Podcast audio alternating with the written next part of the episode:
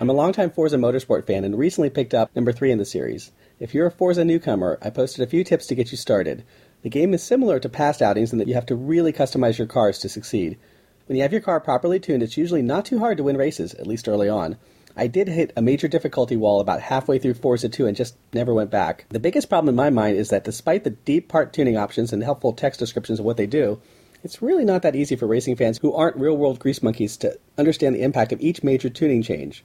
Someday I hope they'll invent a method that lets you quickly visualize how each tuning change affects how your car manages turns and its overall handling, such as oversteer, understeer, and braking. Expect to do a lot of on screen reading, and you might want to read the IGN Tuning and Upgrades guide that I've linked from my article. Also, be prepared for lots of load screens unless you install the game to run from your Xbox 360 hard drive. I hope you have lots of free space since the game includes a second disc with bonus cars and tracks. that requires a couple of gigs of space as well. All in all, you should set aside probably about 10 gigabytes if you can. So far, I am liking the game. There's a new rollback time feature that lets you correct minor driving mistakes. Though it feels so much like cheating, I try not to use it. But if I spin out on the final turn of a four lap race, you can bet I'll hit rewind. For more tips on how to get started with Forza 3, read my December 24th article. And please, feel free to post your own tips.